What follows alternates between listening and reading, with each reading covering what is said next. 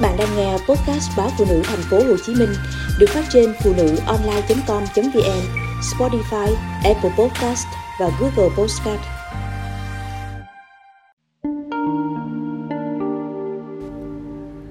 Tôi thảm bại khi tìm cách hàn gắn sau ly hôn. Nằm trên giường bệnh, tôi thấy tin báo số tiền mới chuyển vào tài khoản ngân hàng của mình. Tiếp sau đó, tin nhắn đến từ số máy chồng cũ. Anh viết: nghe tin cô ốm, tôi chuyển ít tiền dưỡng bệnh, chung cô mau khỏe. Đọc những dòng chữ đó, nước mắt tôi rưng rưng.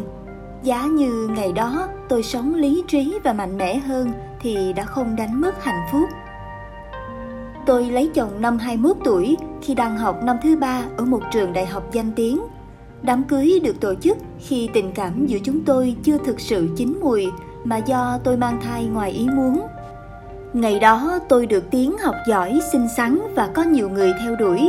Trong số cây si vây quanh có anh, thầy dạy môn tiếng Anh. Trong một lần đi dã ngoại cùng lớp, chúng tôi đã đi quá giới hạn và tôi dính bầu. Anh vui mừng xúc tiến việc cưới xin, còn tôi gần như miễn cưỡng bởi bao dự định tương lai bị lỡ làng. Cưới nhau xong, tôi phải xin nghỉ học một thời gian để sinh con. Đang ở độ tuổi vui chơi lại phải làm mẹ, cộng thêm sự thay đổi tâm lý sau sinh khiến tôi khá chán nản. Trong khi anh cố gắng vun đắp gia đình thì tôi chỉ muốn buông. Không ít lần tôi xỉ vả anh vì đã lừa mình, cản trở con đường tương lai. Dù tôi quá đáng nhưng anh rất nhẫn nhịn và yêu chiều tôi hết mức có thể. Nhờ sự can thiệp của anh ở trường, tôi vẫn tốt nghiệp đúng hạn nhưng không thể thực hiện được ước mơ học lên cao hay du học. Khi con trai hai tuổi, anh được trường cử đi học ở nước ngoài ba năm. Từ ngày anh đi, tôi sống chung với ba mẹ chồng rất ngột ngạt. Vì khi anh ở nhà, anh cán đáng hết mọi việc, không để tôi động tay động chân việc gì. Giờ không có anh, tôi phải thực hiện nghĩa vụ làm dâu và cô đơn trong gia đình chồng. Trước đó, anh có xin cho tôi một công việc ở trung tâm tiếng Anh. Vừa xa chồng, vừa chán nản cảnh làm dâu, trong khi tình yêu của tôi với anh không đủ lớn để tôi vượt qua những cám dỗ bên ngoài. Tôi đã ngoại tình với một học viên vì nghe theo lời hứa hẹn đường mật của anh ta.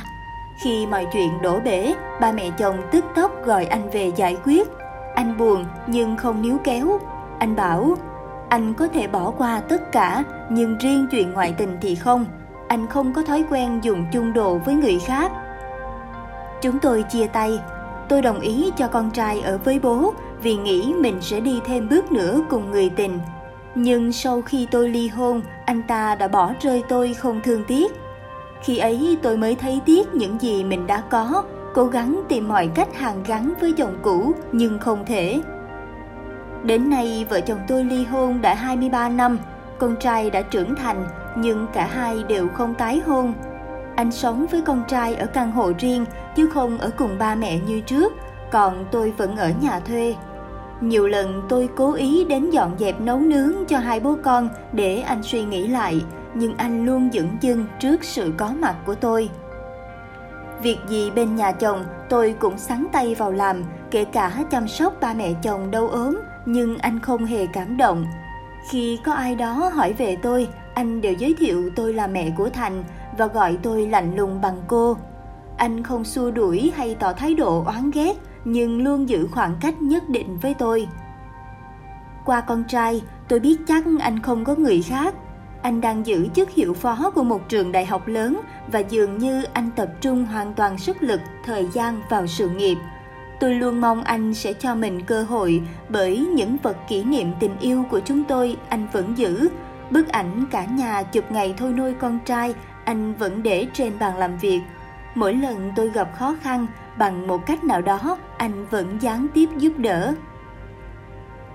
Tôi đã sai lầm một lần và dành gần nửa cuộc đời để sửa chữa, nhưng không thể làm lại.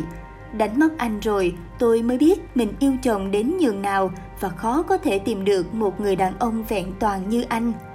Cũng may, anh vẫn độc thân. Nếu nhìn anh sánh đôi cùng người khác, chắc trái tim tôi rất đau.